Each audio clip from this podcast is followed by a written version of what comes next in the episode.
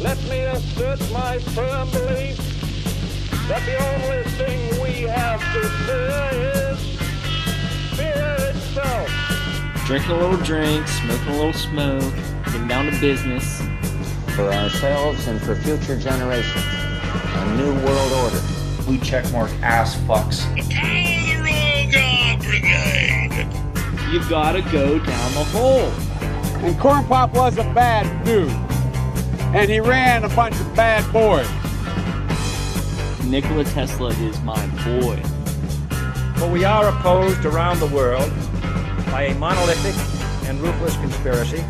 Conspiracy. Conspiracy. Here we go, rabbit holders. I'm your host, Mitch Vuk, joined as always with some would say who's the Clyde Billingsworth of conspiracies. Heyo, what's up, boys and girls? T Saints here with me.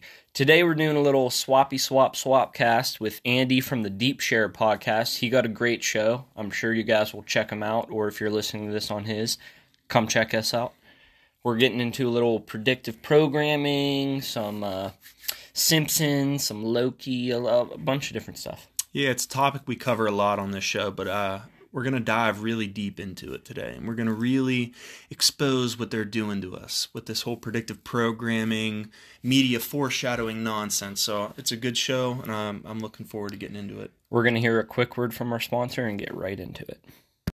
This episode of the podcast is brought to you by Jimmy K's Bar and Grill. It's our one and only sponsor. We're not trying to flood you with 10 minutes full of ads, t shirt sales, venues, all this bullshit. All that and nonsense, just That's real our quick. that's our one and only spot. That's where we go to eat. That's where we go to drink. That's where we go to talk conspiracies with the homies. Come down to Jimmy K's Bar and Grill, man. located at 911 11th Ave for all my Gematria people out there. They have great food, great drinks, even better service. We're down there after every show, so come talk a little conspiracy with us. down the deep share or down the deep rabbit share something Down the deep hole. Down the deep hole. I Down the deep that. let's just be plain about it right we were just talking about eating ass before we started recording. Jesus Christ. the That will- topics that need to be discussed you know yeah, man. It's a cultural phenomenon. The ladies love it. You know, they're trying to make guys like other guys and be more feminine and have girls be more masculine and have everyone be androgynous, gray. Androgynous, yeah. Yeah, we, were, we were just talking about that. We were just discussing that conspiracy right before we started recording. Yeah. That we think Oh, that no that's shit, that's yeah. what the uh, the whole Cardi B eat my ass like a cupcake phenomenon is. That it's that it's to uh, desensitize dudes to eating other dudes' asses. But we are digressing early on the down down the deep hole. listen just to start everybody off we're going to talk about deep ass play Talk about predictive programming. We're, we're, we're getting it out Fuck, there. Well, do you have yeah an that's in- what we were thinking Do you want to hit us with an intro so we can get into the podcast? Oh, that was the intro, Tyler. Little do you know. My bad, man. dun, dun. What's going on, rabbit holers? It's your boy Tyler Saint, joined as always by my co-host Mitch Vuk. He's Just the co-host. Yeah, it's the other way around. But today we are swap casting with you said Andy, Andy from the Deep Share. Andy from the Deep Share. Uh, what's today, going on everybody how you doing, man? not too bad not too bad Just good to meet you guys Yeah, it's finally good to put a face to the words we exchange online, you know? Yeah in our joint efforts Yes.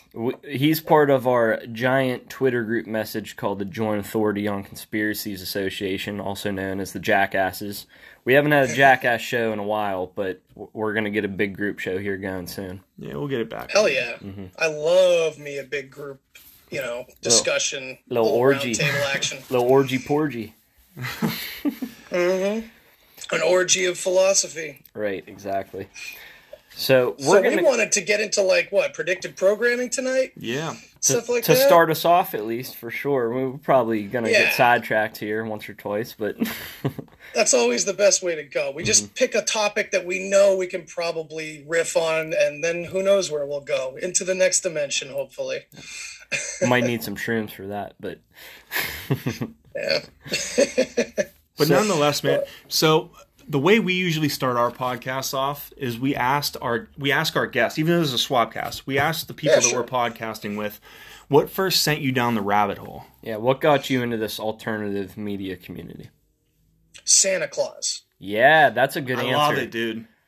But it, you know, it didn't get me into this community. It got me eventually just Questioning down everything. into depression because there was no community back then. That's the I'm first not talking big about when I lie. was six, but that is the first one. That's the first loose suck, right. is it not? Mm. It's the first energy exchange that we really experience as children, where we're built up and built up and built up, and the rugs pulled out from under us.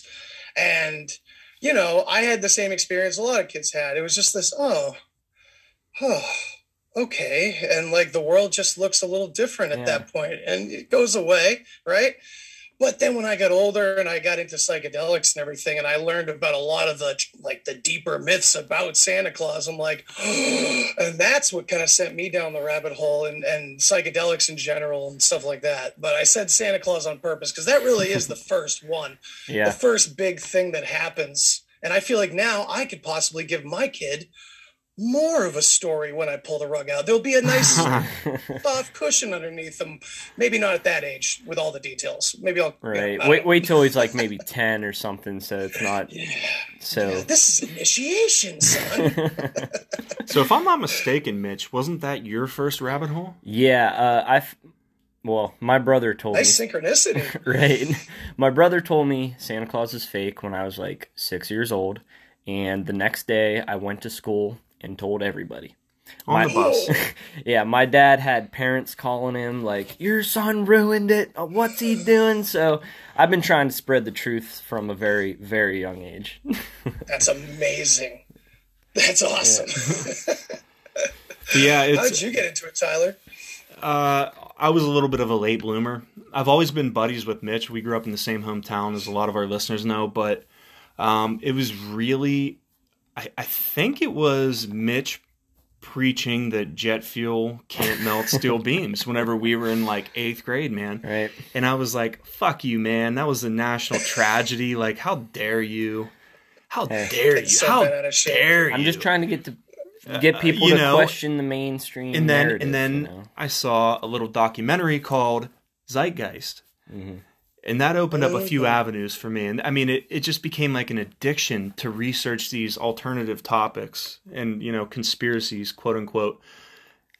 It just opened up a big door, and now we're down the rabbit hole, I guess, as you could say. Yeah, now everything floods in now. yeah, Yeah, now I now I don't believe anything I hear. I have to like fucking check who's funding it, and it's like it's like a mental illness almost. but Well, It's messed up. Yeah, I mean, that kind of gets into predictive programming because guys like us, we can watch a movie or watch television, you know, the little bit of television that I actually watch. I love Jeopardy. I'm a big Jeopardy guy. But I have a bunch I- of friends that are obsessed.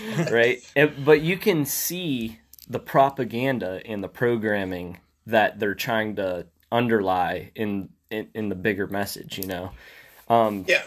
Like one big example is this new Disney Plus series Loki. You know, a lot of people were Marvel Marvel fans, and I know me and you talked about this a little bit, but that it, it is jammed packed with conspiracies. Like the first episode, they show Loki as DB Cooper. Like he's Right. he's the guy on the plane. He jumps out, and then the Bifrost teleports him back to Asgard, and it's that that's the DB Cooper story, you know. I got a kick out of that. Yeah, it, it was kind of cool, but they're kind of poking the bear of the uh, conspiracy community a little bit. Like the Philadelphia experiment. I- I'm sorry if no one's seen Loki. I don't mean to spoil anything. I actually haven't. Well, uh, I planned on watching Spoiler alert spoil right away, here. man. I'm gonna spoil some stuff, but the Philadelphia experiment's in there. There's this void where things go, and the USS, uh, what was it called? The ship that was used in the Philadelphia experiment, Drawn the. USS The El- Eldridge. Eldridge. The Eldridge. Yes, Eldridge, exactly. It drop drops into this void, and it's like, oh my god, they teleported, and that it's just another callback to a conspiracy. And the main storyline has to do with these timelines. There's an agency called the Time Variance Authority, which is in charge of protecting the sacred timeline. And that that's a whole thing in itself. And uh, Loki, his uh, variant event where they pluck him out of the timeline and say, "Hey, you didn't do what you were supposed to do. Now we have to reset you." It actually happened in 2012, and that goes back Yeah. into like the CERN Hadron Collider finding the Higgs boson in 2012, end of the Mayan calendar. A lot of people think 2012 was the start of something crazy. You know, uh, that's where a lot of people think the Mandela effect started. We branched into a bunch of different timelines, and people were remembering things from their old timelines. But the the one thing that really got me from Loki is he describes the leaders of the TVA as three space lizards. And it's like, oh my god. They lizard just put people. it right there. Right. They're It- just doing, and it's funny too. Not to like change it. We'll go back to Loki, but No, did you guys did you guys see that show a couple years back? It had uh oh, it had one of the best Daily Show correspondents on it. I can't remember his name, but it was called People of Earth, and it was about I don't these think people in a that. support group for their abduction stories that no one would believe. Mhm. And they really were abducted. And they literally have the Greys, the Nordics, and the Reptilians like Oh, no. behind the scenes the whole time. And it's hilarious, or it was. But I wonder if I watched it now, if I would just be angry. Right, exactly. maybe. You they're, they're shoving it in your face. They really are. They really are. But what are they shoving in our face? That's the thing. It's like a lot of times people run with some of this stuff, and I don't necessarily agree all the time with with uh, certain examples. You know, sometimes you'll see a bunch of Instagram posts and a bunch of red markers circling parts of things, and I'm like, right. ah. People do So have a tendency to go off the wall a little reaching bit. there, Yeah. reaching there, and then linking that reach to a bunch of very, very intense thing. You know what I mean? So it's like sure. we got to be really careful. And Loki, I think, is a good example of something that's really on the nose. As soon as you get into symbolism, if you watch that show, you're like, oh my god. exactly. That little uh miss minutes, the it, it's basically an AI thing that is part of the TVA, and it, th- there's just so much stuff like um, Project Looking Glass, how you can view the future. That's laid out all right there. It it just goes back and forth. Um, I actually saw a lot of similarities to the Matrix when I watched Loki, because Loki is called the variant, just like Neo was called the One, and Mm, He's the- the glitch in the code. Right. And there's a character called Mobius and Morpheus. You know, there's just so many yes. similarities. I'm like, wow, they just copied the Matrix, but it it's okay. bit. well, the Matrix is just the hero's journey anyway, Yeah, yeah. Which most things With- are. Yeah. with a real sinister, dark undertone, you know. Mm-hmm. And not a heroics like you know, Star Wars ends heroically, the the classic example of your hero's journey, but the Matrix does not. You know, Yeah. I remember watching that as like a young man and going, "Oh wow, that was awesome!" And then watching it like a little bit later, maybe after psychedelics, and going, "Oh man, oh so the revolution was part of the agenda Right. too." that was a psyop, then- yeah. That's the most important thing to me that reflects our reality mm-hmm. Yeah, is it, that they give us the good things too. Like my psychedelics, that was I've come. I'm not to sidetrack. no, please, please do. I've, I've been going down this weird path since I started the podcast. I'm like, even going into it, I'm like, I'm gonna start talking about how psychedelics are not evil and satanic because this needs to be fixed. Because I don't care how involved the government was with LSD, I know that experience just allows something to happen in you. Right. You know, like they didn't pro- pre-program that, like Stropharia cubensis mushrooms millions of years ago. no, no. But what I'm what I'm coming to now is that the reason why they like psychedelics, the they, the big bad they, hmm is because it's not meditation. Now, sure, we, we go off and you know a lot of hippies took off to India and everything, yeah. but I would say the majority of people trying psychedelics are just trying psychedelics. Maybe we can change that over time, and maybe it is changing. Right. But I would say that it's again, it's just to put something in the way of something natural. You know what I mean? Yeah. I know we kind of branched off there. but- N- no, it's fine. A Our lot. whole podcast is a sidetrack, man. You're all good. Fuck yeah, man. a lot of people use psychedelics as like a party drug, and that is not what they're meant No. for. But uh, I think they're just like a tool that they can be used in either way. They they can be evil if you're using them that way, like MK Ultra mind control shit. it it makes you suggestible to a lot of different ideas, like Right. open to suggestion, which in and of itself is useful. But but also, uh, like you like you both are saying, I think it's a tool to enlightenment. For sure. Could be, but the um, what I've come to recently is I wonder if taking the express elevator is Yes. the same as putting in the work, you know. And I, I never got that. I was always like, why cr- climb up the mountain when you can take the jetpack, you know? But um, it's just like anything else. You put the work in or you don't put the work in. There's two very different feelings attached to it. You know what I mean? Right. So You got to I think it's- experience the lows to to feel them highs. You know. And it's yeah, not yeah. 15, 15 minutes to a half hour of a partial bad trip before you bounce back and, and think you've figured Hmm. it all out. That like that's the difference between experiencing life and putting in the work. And Yeah, things like psychedelics are a that great to psychedelics. Sorry, buddy. Yeah. You're good. Uh, these psychedelics are like a good um, verification tool almost for if you're already doing that work or if you start to do that work because of psychedelics. It can be a kind of like a pulling out the map, perhaps every once in a while, is kind of like doing a light trip, maybe, maybe not DMT or anything, but Yeah. know. Ne- never done DMT. Uh, I don't know if I am ever going to be ready for that. But Would love. I would love to. He- he's been asking about DMT since we were in like high school. I'm It's like, hard to bro, to you find. are you not can't ready find for it that. anywhere, man. yeah, I was just gonna But you're never like ready when I for it. was when I was trying to get it for a long time, the, it, I wouldn't even know who to ask Yeah, about exactly. who to ask. You need to know, a chemist. In, in all reality, I mean, Yeah, pretty much, or someone that at least can deal with basic chemistry in an educated way. I have a My chemistry degree, but I'm not to do it. making fucking DMT. Yeah. But Give it a try, right? Huh. What's, the, worst, that can happen? Eh, and wind up in jail. you But- just never come back. That's all. Yeah, But yeah, who anyways. knows? Well, we definitely got off track anyway. Like we wanted to do some predictive programming stuff, and I know that there's plenty of fun examples to talk about.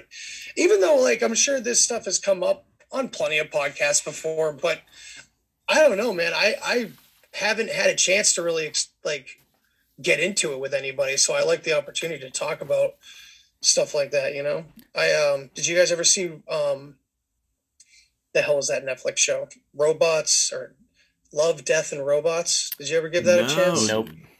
So it's pretty interesting. It's like you know a collaboration of a bunch of different really creative artists getting together, and so it's like different animation styles, claymation, this and that, different interesting sci-fi ideas into short stories.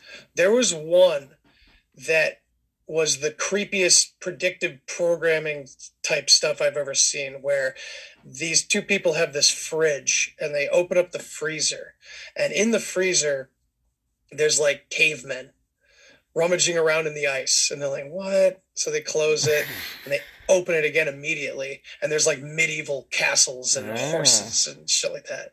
And then they just shrug and they close it and they go out for the day or whatever. Then they come back at the very end of the night and it's the 80s basically. It's like already in their freezer. It's like electronic everything. And then they close it and go to sleep and they wake up in the morning. And i'm abbreviating it but it is Mhm. so advanced that they can they everything looks like light travel because everything's just so fast.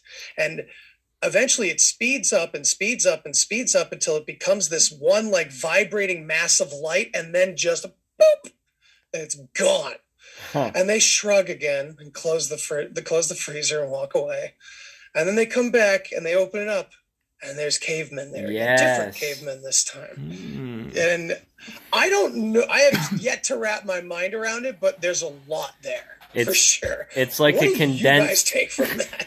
it, it, it's a condensed history of the universe, like or life. I guess you start with uh, non-advanced cavemen, and then go to medieval times, and then Mm. the current day, and then the future. And then, like you said, eventually it culminates into something that's just so energetic that it Is that God? e- either they ascend or j- fuck themselves up and have to reset or something. That's What- what, I'm getting from it. What I like is that it's cyclical because it Right. seems like everything in our world is cyclical. Everything, yes, everything. that's kinda what when I you look up at the sky, starting it's cyclical. You look at, I mean, uh, according to our community, things like Tartaria and previous civilizations, it's all cyclical. It's rise Mm. and fall and rise and fall and rise and fall. So that's super interesting. You said that that's called love. Death and Robots. Love, Death, yeah, and and Robots. it's one of like 15 episodes, but they're all like seven minutes long. I watched the first one. And I was like, huh, this, I'm gonna watch this whole thing because like I don't have to get locked into something for an hour or anything. right? Yeah, You know, short but- episodes. I would make quick work of that. But yeah, I got the cyclical thing out of that. Almost like to say you're never getting out of this. It's all just happening over and Right. over again. But also like you know, you hear in modern times this technocratic whatever we want to call these parasitic you know, people that are running things. Um they love to use collectivism as a tool against us because it's obviously naturally what we all are and what we want. So they use it. And in that, I know you didn't have the visual because you haven't seen it yet, but maybe I'll pull up an image or something. But it's all tech. That Mhm. whole scene is just, it's an unbelievably technocratic future that, you know, so it's more of that. This is inevitable. This is coming Right. you know and i think that the singularity at the end speaks volumes because that's kind of what everybody suggests is what what they're going to start uploading their consciousness or whatever and think they're going to live forever or something They might already be doing that. Now, now, do you think that that's a psyop within that show? Because what it seems to me is that they're saying that the only way to to to reach like eternal oneness, like through like within all the consciousness on Earth or whatever the show's premise is, is it like are they saying that that's the only way to achieve that is through like, the- Technology. the, technocracy? i mean i th- so it's only a 10 minute short you know and then the Yeah, other stories yeah. are It's a lot to completely different but within that 10 minute scope i would say absolutely because it's a wink you know you see that tech now and it's a wink to every other bit of tech and it's really unfortunate too because like i'm sure you guys feel the same as me i loved sci-fi and and Absolutely. video games and i've Yep, been looking forward do. to like immersive vr forever Mhm. but it's like like that Neuralink shit when we were teenagers. I- Oh man, if only we could just do that. yeah. And where did that come from? Was that my thought? Well, I don't know. Was it predictive programming? Did I have that thought prior to the Matrix though? I don't know. Right. You know? I mean, I'm still playing my N64. I don't. I don't want any future tech. I'm. I'm. I'm holding strong in my my 90s. But I mean, I, I think they. Golden Eye rules. yeah, I think uh, they are trying to unload these the the culmination of humans and robots. They're going to make us all androids eventually. You know, whether it's going to be the chips in our arm that we can buy groceries j- just by scanning the barcodes, or if it's going to be something crazier like Neuralink where There's your- no it- private your thought. brain is going to be tapped into the collective. I- I'm not sure how advanced it'll get and how soon, but that's definitely what they're pushing for. Yeah, they definitely are, and it's it's it's weird that like in this community we go into so many different directions. Like I don't know how far out there you guys go, but it's like how fake it, are things out there, and it's like Right. you know in a video game when you can play a video game. like I play Doom Eternal, and you can like Nice. literally go down into his like home base and play the old school Doom games. Right, and it's awesome. He's got like a killer gaming rig and everything but it's perfect. It looks just like the original Doom from this, you know, realistic perspective, you know. Mm-hmm. And it's like a lot of people get into the simulation theory and stuff. I Where do you guys just gonna where do you guys think of that? I think Where do you fall in that realm? I would say I'm at about the 50% mark. Uh, It it feels like this could very well be an extremely advanced simulation that we're living in. And um, I don't have like a lot of uh, you know like statistics or anything I can pull, but it just seems like that things in our world, like especially with like the cyclical nature of like the sky, you know, uh, the sun, the moon, etc. It just seems like everything lines up so perfectly that it that it couldn't possibly just be an anomaly. And I don't know if that means God or if that means simulation. I, I'm definitely on the side of something created all this. I don't know if it's a higher dimensional being that set all this out for a purpose, or like going back to Neuralink, Elon Musk is the one that said we're making simulations that are so in depth and realistic that the chance of us being the base reality is like zero. He's saying there's no Right. chance we're not in a simulation. And it, it's possible, but Oh, I, I, got a I got a theory about it for sure. Oh, go ahead. no. let's hear man, it. Let's I wanna hear, hear it. it. Yeah. So this goes into like real psychedelic kind of talk, but I think, I mean, I would say it can relate to a lot of Eastern mysticism and stuff like that. Most likely because it all comes from psychedelic experience anyway. Right.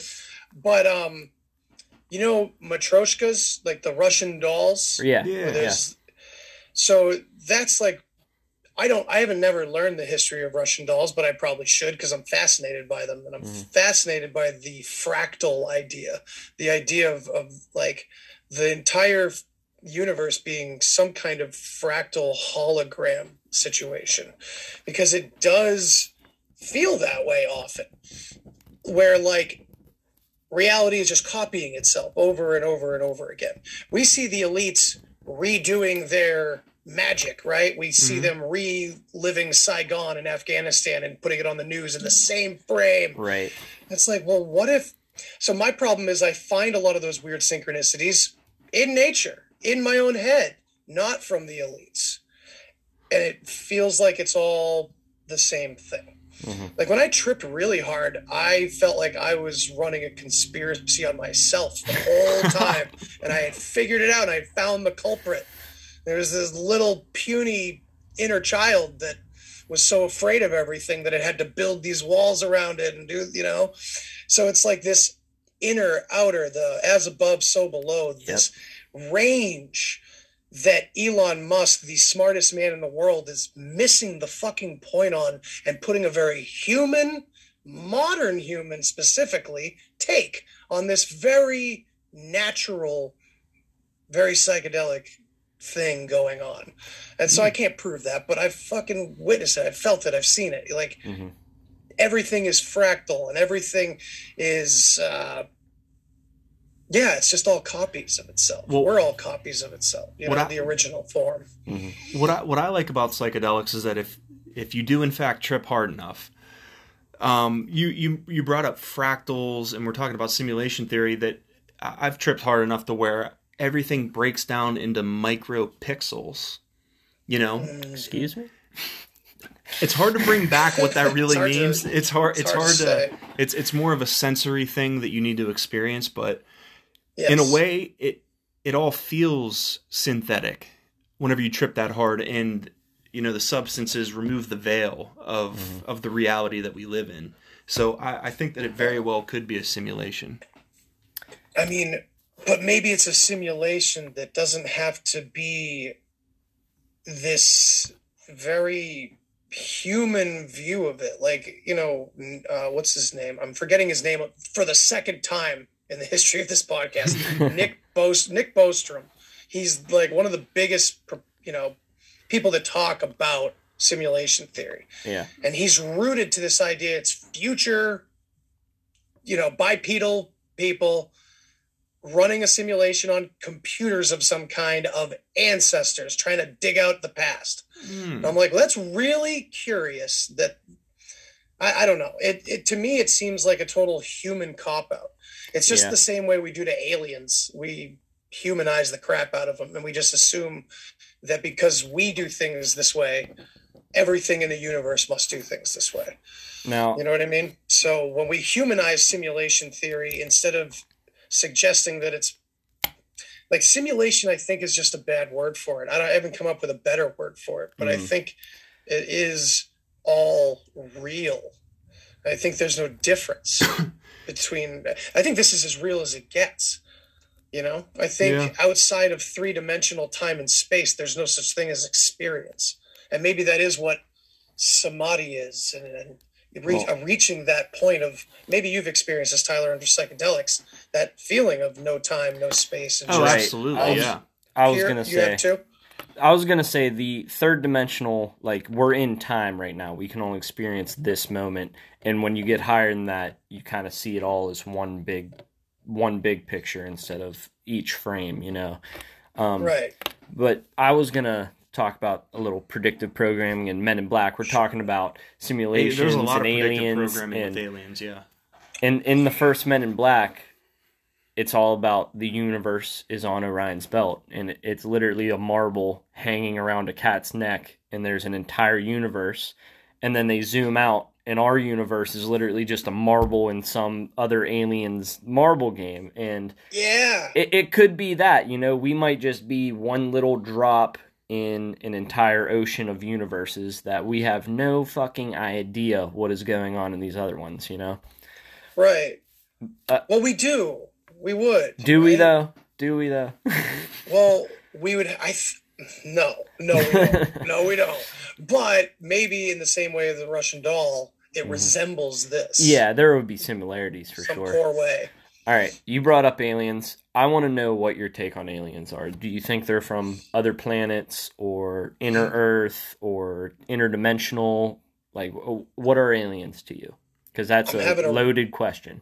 It's It's okay. I love it. It's one of my favorite questions Mm-hmm. because I don't have a good answer for it. And I used to. I used to love little gray aliens. I used to get kind of freaked out at the idea of reptilians from Alpha Draconis Right. and stuff like mm-hmm. that. And all of Sitchin's work. I have all of his books right here. Same. I, I awesome man because Sitchin's an amazing author and he gave us so much that you absolutely can't throw him away just because he came to the conclusion that they were talking about heaven as another place. I think the idea of symbolism is much newer to our modern culture than the idea of attaching aliens to religion instead of symbolism. You know what I mean? I think Mhm.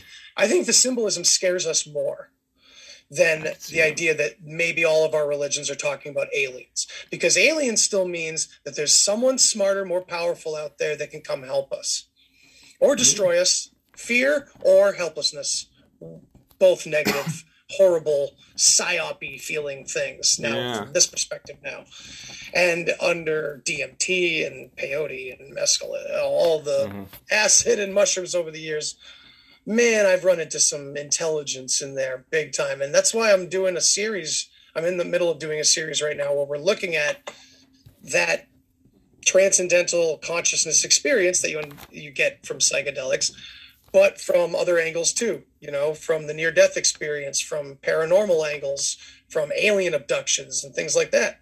Because all those stories match up. They're all talking about something very similar.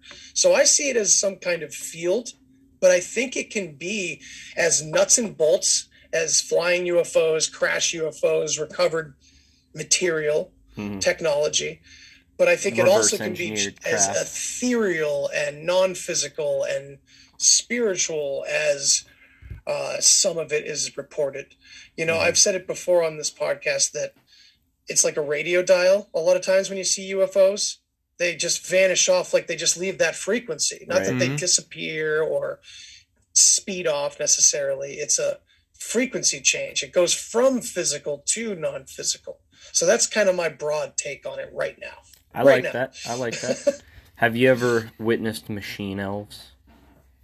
Ooh. no DMT i have not specific. really seen any machine elves on dmt Okay. You I've said you've presence seen intelligences or felt intelligence on. mostly on mushrooms Yeah. So Uh, that, my deepest, craziest, darkest, most twisty, mysterious, movie like Indiana Jones fucking crazy trips were mushrooms, not acid. Not Yeah. everybody says acid's terrifying, and oh, I'd rather do mushrooms.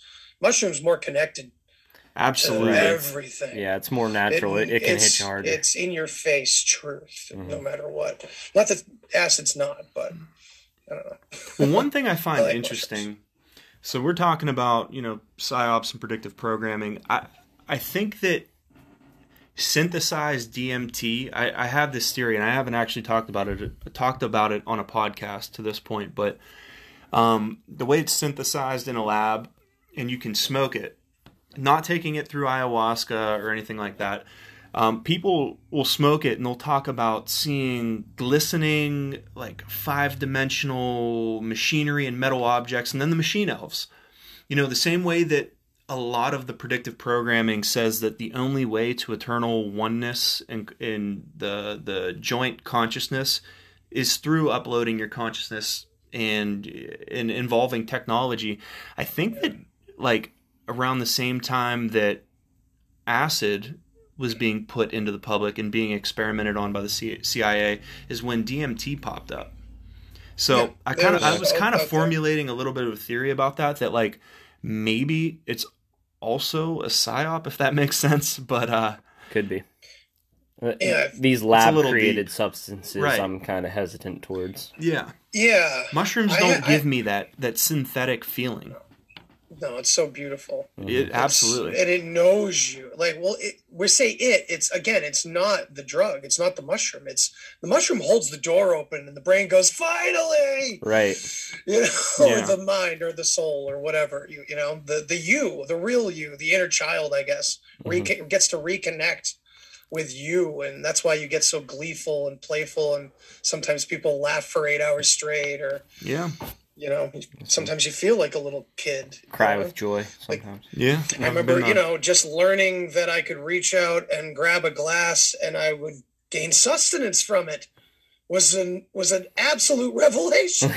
you, you know, things like that, or just just time gripping your toes in the grass, man. It's just like it just feels you see like kids do that. it just Yeah. feels like a feeling of like wow I, i've missed this like i've experienced the beauty of, Yeah. of that moment before and then i've lost it through like the daily bullshit that we live through through all the fluoride and the predictive programming and you know the whole nine Yeah, and the controlled opposition too. I think Absolutely. because you know we've been talking a lot about that. You know, the same place that meditators try to get to, the same place that you can get to on psychedelics. Near-death experiencers have talked about it. A lot of different types of experiences. This that stillness, right? Mhm. But you come back and then you go to like you know Gaia and, and people like that that are going off in nine million directions with what your trips mean and and it's all your spirit guides and they're in the future and, and this and that it's like no there's no time out there sorry time's here yeah. Live in the now. there's a lot of again it's that same theme don't you think it's like taking your power and putting it in some higher place some higher person that can help us you know what i mean Yeah, that sure. predictive programming seems to be always the seems like the root of it is always to suggest this is how it's always going to be or this is how it's going to happen Mm. and you have no choice Yeah. and i know that doesn't come right out and say it that way but i think enough movies saying the same thing Right. It's and repetition. if it's attractive and if it's hitting the right buttons on people right Yeah, it it's repetitive subliminal messaging that will desensitize you towards a subject, so you don't ask questions about it. You just believe what you're told. Um, and these ideas and events and symbols are programmed through movies, TV shows, books, radio, yeah songs we listen to. Like it, it's everywhere. Wh- whether it's like we were talking about earlier, showing futuristic technologies to get us used to facial recognition or retinal eye scans or any of that. yeah It it's just getting you desensitized and ready for what's coming. So you're not so holding back towards it. Right.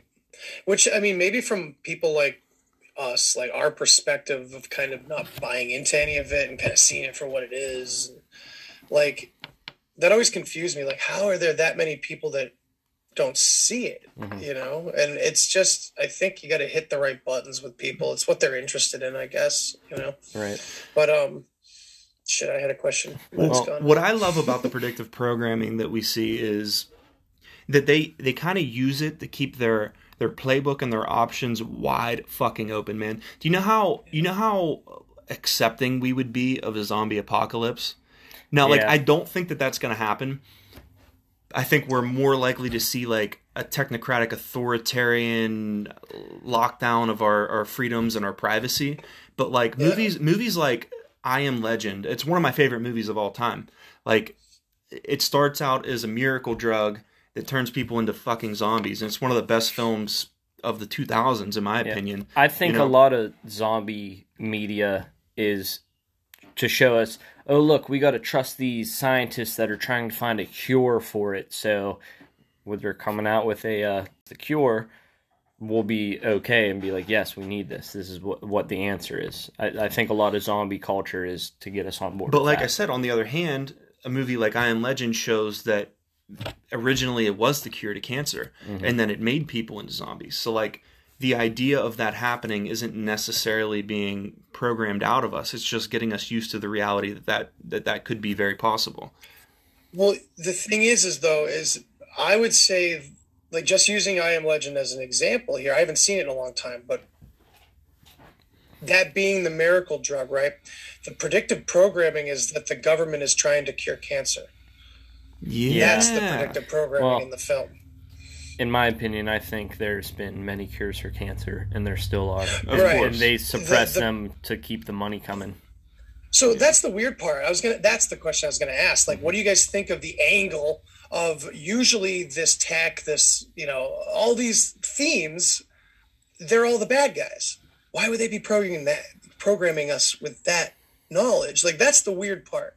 Maybe it's a little revelation of the method or something. Yeah, know. that's I think- we, we say that a lot. That's probably what it is to alleviate Well, the I'm glad karma. you do. Yeah, I But don't then- necessarily think revelation of the method means that it's all evil, you know, because I also go way off the reservation and say that it really is all one, and that's why they're using the words unity because they always mimic, they always copy, they create an artificial version of what is true and natural. So this oneness is real. And if that's the case, then that's just our ego, don't you think? yeah. and maybe they represent some kind of i don't know collective ego maybe have you guys seen a documentary called cymatics or Kymatica I've heard of it. I don't think I've seen it though. That that sounds very familiar. Chymatic. Kymatica. check that out because it did what zeitgeist did to you tyler to me like Hmm. come, maybe three years ago I think I someone Chi- was just talking about that. And uh, yeah, he really pushed that idea, and it kind of woke up a part of me that I had thought about in a while. That like, it could just be that this is all just one organism of some kind trying to figure itself out, and as above, so below. We have Mhm. our individual egos that hold us back because they're scared of new things. Maybe the world is like that, and you know, like I said, the psychedelics kind of show you that conspiracy that you run on yourself and you can heal and you can move forward Yeah. Similar to us we're not looking we're finally looking into our real history. We're doing the we're getting therapy. We're doing therapy aren't we? Right. Right. like collective therapy. And that's what the world needs maybe. Yeah, maybe just a good hug and a cry. Maybe the predictive programming is just like you said revelation of the method.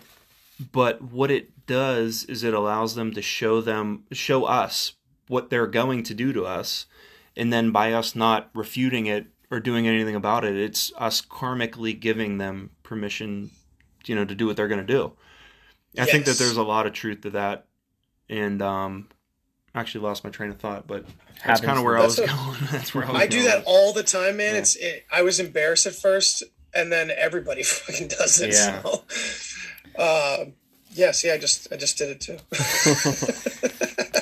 Dude. Whoa, let's not get into a loop. So I want to ask. into a, a oh yeah, go ahead. I was just gonna say, getting back into predictive programming to try to Yes, you know circle back in here. Um, circle circle back. how do you think the Simpsons predict so much stuff? Do you think they just made so much content that eventually things are just going to fall into place, or do you think there is a technology like the Yellow Book or whatever they call it um, that they can sort of view su- future events? I don't know, man. Like maybe back to what I was saying before. Like and I, I've said it a couple times. I'm trying to mm-hmm. get this to catch on. It's a nice phrase that the strings are probably being pulled from outside of the theater. Mm. You know, it's not the Mary, it's not the guy on stage holding the puppets because this, you know, it's that typical piece of art where the strings are being pulled by, you know, from him too. Right. And it just it feels like this is all set up. You know, maybe that would explain channelers. You know, maybe they're all reading some script. I mean, they put Truman Show out there pretty viciously. I mean, shit. Talk about Yep. that's the mother load of Yep. of this century for predictive programming. For sure, I would say. I recently rewatched it with my wife, and every five minutes we were just looking at each other like, Right. "Oh my god, It is, this is horrifying." extremely symbolic. They uh they they really got us there. Especially Yeah. the man in the moon looking down at everybody like, oh that it, it's a whole nother beast. Yeah, man. I don't even know what to think of the moon anymore. But, but like back to the Simpsons to say that like I feel you. yeah, I didn't even answer that yet. I, I don't even Forgot to think that it that it it can even be rationalized as a coincidence because they're just so No. accurate with so many things. I've seen like a list Yeah. of like seventy. I got a list uh, he got, I a got like list, he's 25 holding- right here. I've seen a list of like seventy different things that they've accurately predicted correctly that were oddly specific. The craziest Yeah, one man. is Trump coming down the escalator and waving, and then Lisa becomes president after Trump, and she's wearing the purple suit with the pearls that Kamala is wearing on inauguration day. It's like, okay, how, Mind-blowing. how they do that one? The guy with the buffalo Yeah. head on insurrection, like what? Yeah, like that's that's incredibly Richard Branson going to space. They predicted that seven years ahead of time. Like it, it's nuts. Yeah, Yeah, it gets too specific. Well, Like people somebody- always cite the 9/11 thing and go, "Oh, well, there's so many shows. Like they're the most famous buildings in the world at the time." And I'm like, uh, no, I, I, there's too many specifics in those Simpsons episodes. Mm-hmm. So something's going on there. I don't know what, because again, it's like you see it in the programming, but I don't know. I can't really give good examples of how I see it in nature necessarily. Right off the top. I got to start writing this crap down. that would help. What That I would think help. I think needs to be done is a deep dive. What's his name? Matt Groening, or what's Mm. the guy? Groaning? Groaning. Matt yeah, Groening? Yeah. Someone needs to do a deep dive on that guy and find out who he's tied to. I'm sure Because- he got money coming from somewhere. I don't think it's money. I think it's whispers in his ear telling him, if I had to guess, like put this into the show, and he he may or may not know why, or he may be, or he may be a. We, we talk Well, about this a lot. He may be That's a family his strings member from you know? outside the Right. theater, man. Someone's probably putting that onto his agenda, and he just does it. You know, Yeah. I mean, and not to mention, how long has that show been fucking running for? for Like, I don't know. shows man. don't- It's been shows don't- since I was They don't run that five long years with old. I'm like 36. constant. I was gonna new say it's been thirty like- something. Like Yeah, someone's at least allowing that show to continue to make episodes. I mean, and, it, and they- don't get me wrong, it's a good, good? show.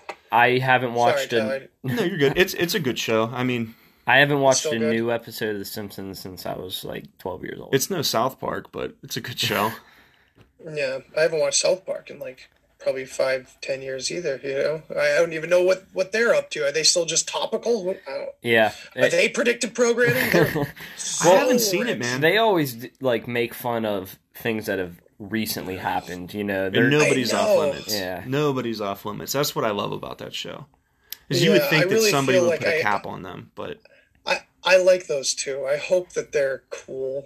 I Yeah, hope that yeah. they're not. I mean, that's the thing though. Like maybe people that do have like a little bit more information, they don't necessarily have to be like putting this stuff in there to get us ready. Maybe some of it is warning us. Maybe some of it is, I don't know.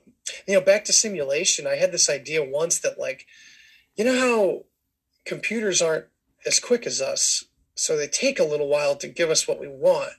And it's like you mix like the idea of like manifestation and law of attraction and stuff with how the algorithm of the internet works and like searching something on Google. hmm And you know, it takes a little bit, but then you get your answers. And it's like the more we pay attention to and the more we give our focus to as a culture, as a collective, I guess you, I wonder if we can kind of we can kind of gauge maybe what we are about at the time by seeing what they're giving us back.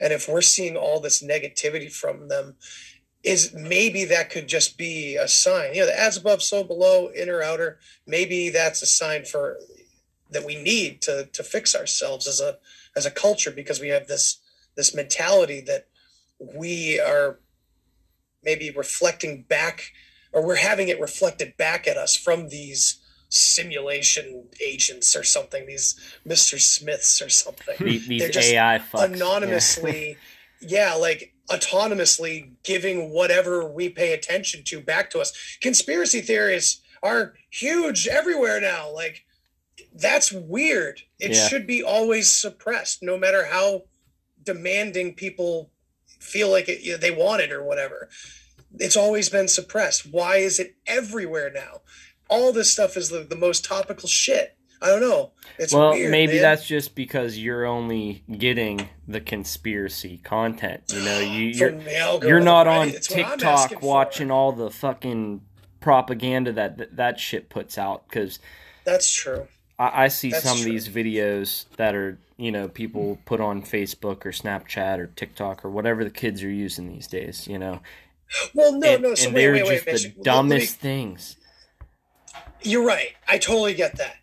What I'm saying is all of those people Hmm. are super hyper aware of conspiracy theorists and Yeah. what conspiracy theorists are interested in and what new bullshit Okay. conspiracy theorists right. are running wild with now. It is so topical. Because they try to make We're- us look crazy. The media It just says, means there's more. "See of what us. these crazy people are getting into nowadays." And the blue check We're- marks are incentivized to do so. Yeah, Absolutely, dude. It just is a sign that there's way, way more of us than there ever used to be. yeah, for sure. Absolutely. because they have to pay attention to it maybe or or or or this other weird simulation idea and it's just an algorithm feeding it right back to us and they are machines and we are in a simulation i don't know Yeah, we're all plugged into the matrix, just in pods, naked bodies.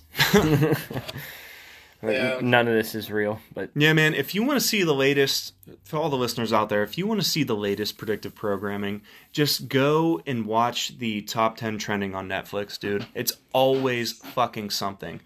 Have you uh have you looked into Squid Game? Squid game that's like It's a- the number one trending- thing on Netflix. I watched yeah. the whole thing. It was an amazing series. There's only one one one season now, but the it? but you, it doesn't tell you until the end. The entire premise of the show is that it takes debt slaves. It it builds like this um, massive community of people who have debts that they can't repay, and they're like just a victim of the system.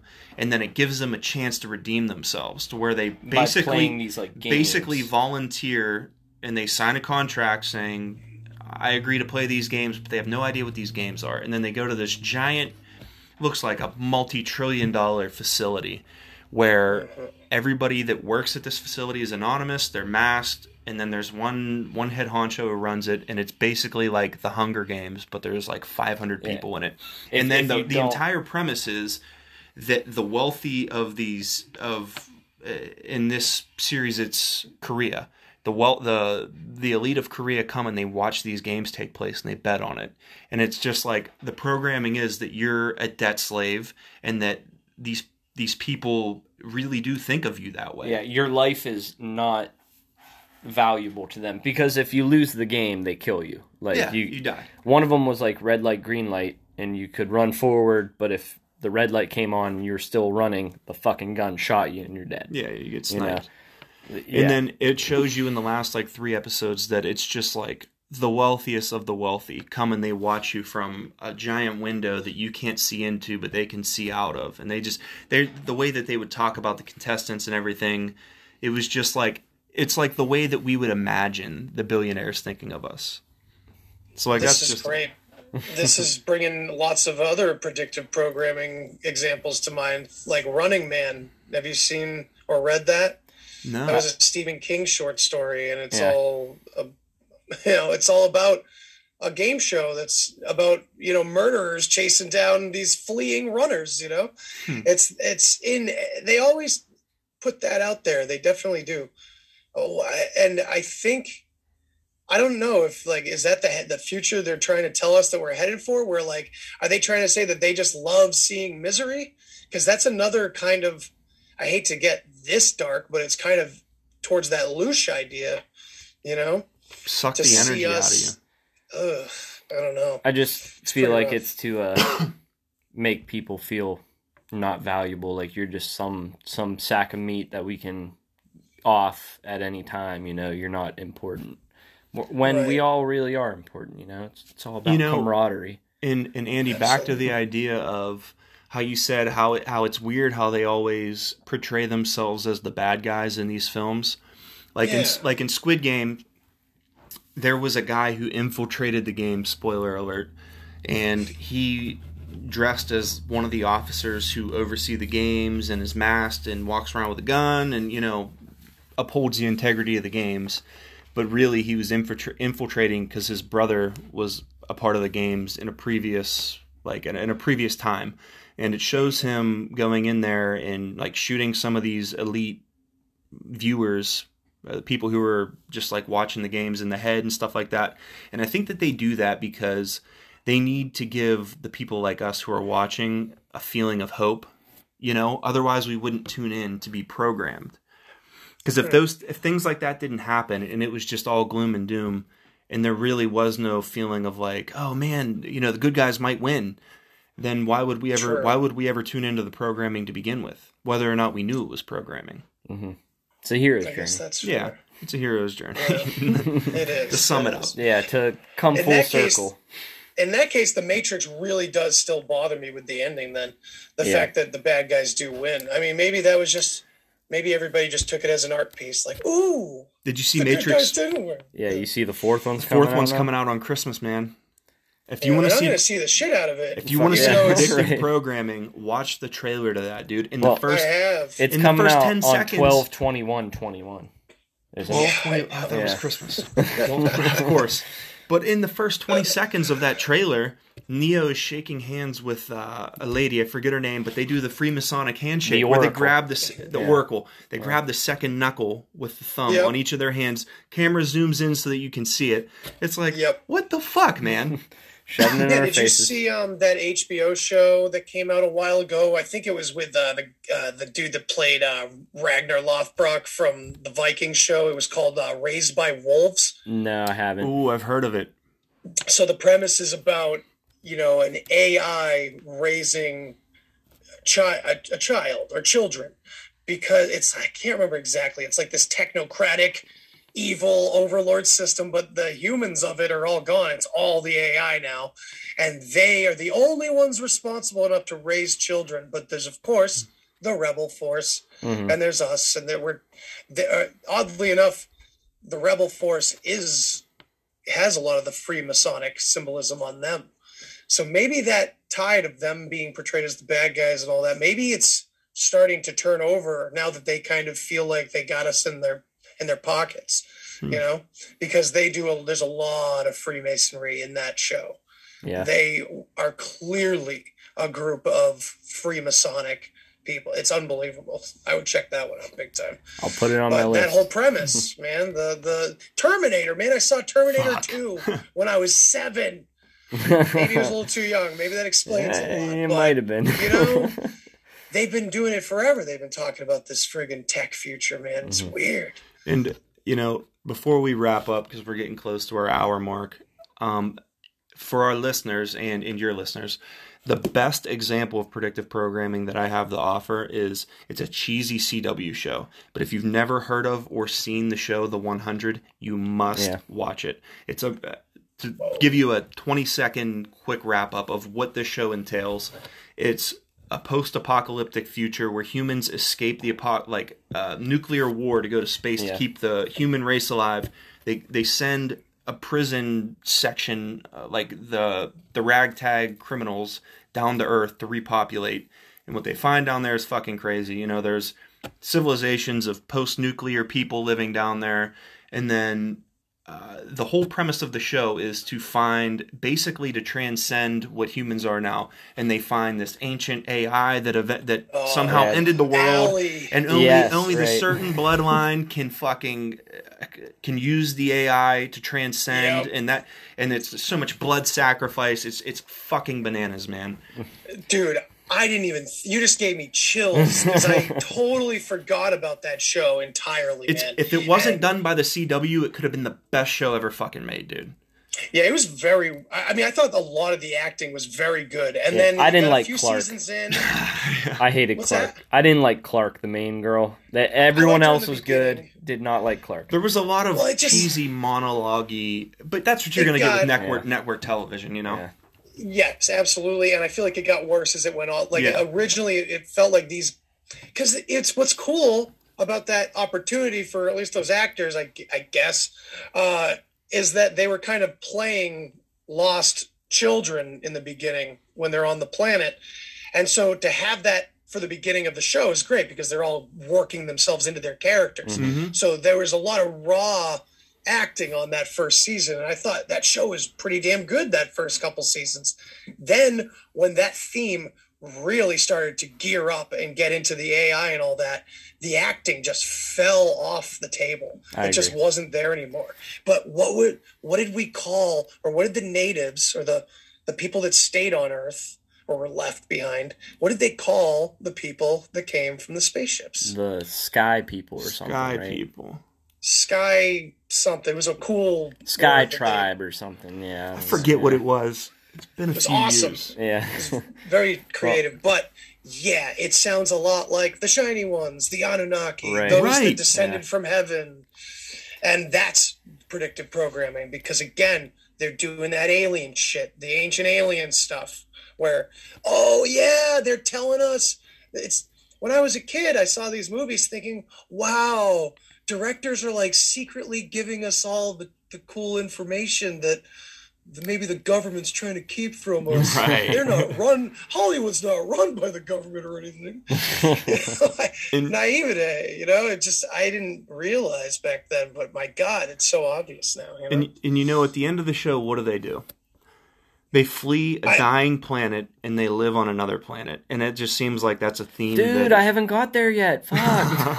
yeah, I just stopped watching because I thought the acting got so shitty. yeah, it did. It was so bad. And now looking back at some of the finer points that were put into the show, I kind of wonder, like, oh, there's more of that. Uh, many agendas in that show. So But I'll have to go back and watch that a little bit. Have you guys seen The Expanse?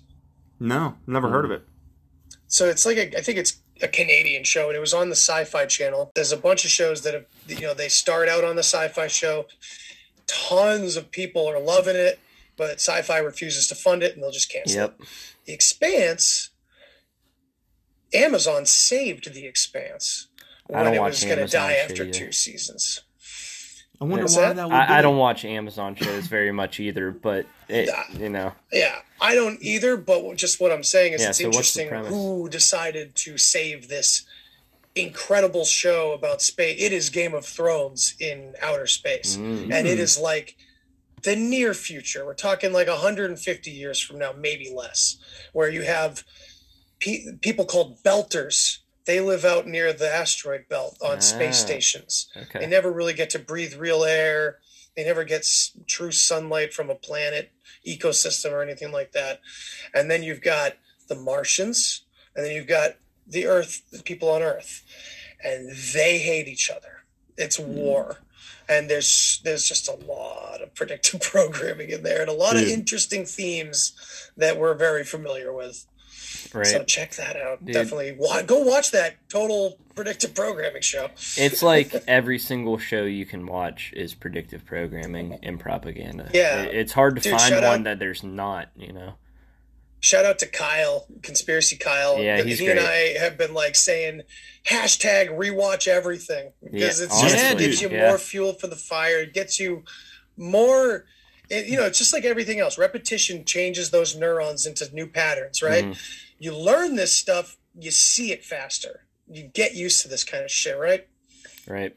And then next thing you know, you'll be like me, where your girlfriend can't even watch fucking movies with you because you ruin them for her. I'm the same way, man. She hates She gets it. so fuck. She gets She so hates mad at me. She's like, "You just ruin everything for me." I'm like, "I'm, so- I'm sorry." They Like- gotta have their their they're interested in it eventually. Yeah. you know? Right. Like my wife was the same way. She's like, but now she's seeing all of it and pointing shit out to me, and I'm like, no. That's a beautiful thing, though, man. Yeah. If you can get her to that I- point, then you know you got a real one with you. She's woke. I'm yeah, I'm blessed. She's I'm very lucky in that. Yeah, so it's been awesome talking to you guys. Yeah, Good to get to know you. it, it's been great, man. Um, do you want to tell our listeners where they can find your stuff, and then we'll do the same? same places you can find these guys shows all the all the you know traditional social media. I'm at the deep share. The deep share podcast is over on instagram. Um, I'm, i got a site up and running but i'm not doing much with it right now but i will be eventually. Uh, it's just the deepshare.com uh, and yeah that's pretty much it. You know write into me if you want.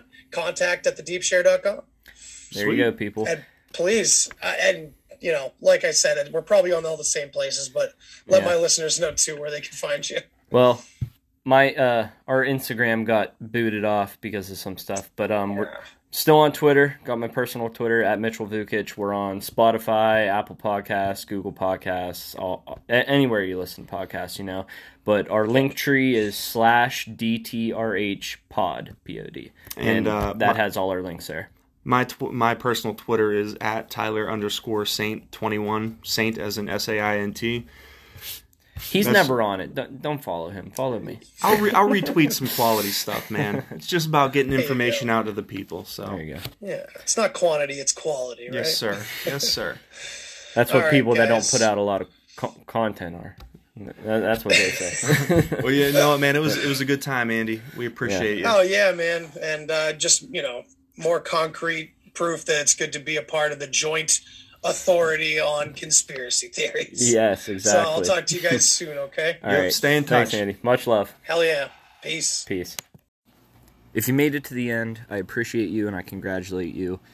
Uh, if I have a little special offer. If you hit me up on Twitter or through email, just send me your address and I will mail a Down the Rabbit Hole sticker for you with a little personalized note to prove you're a true rabbit holer.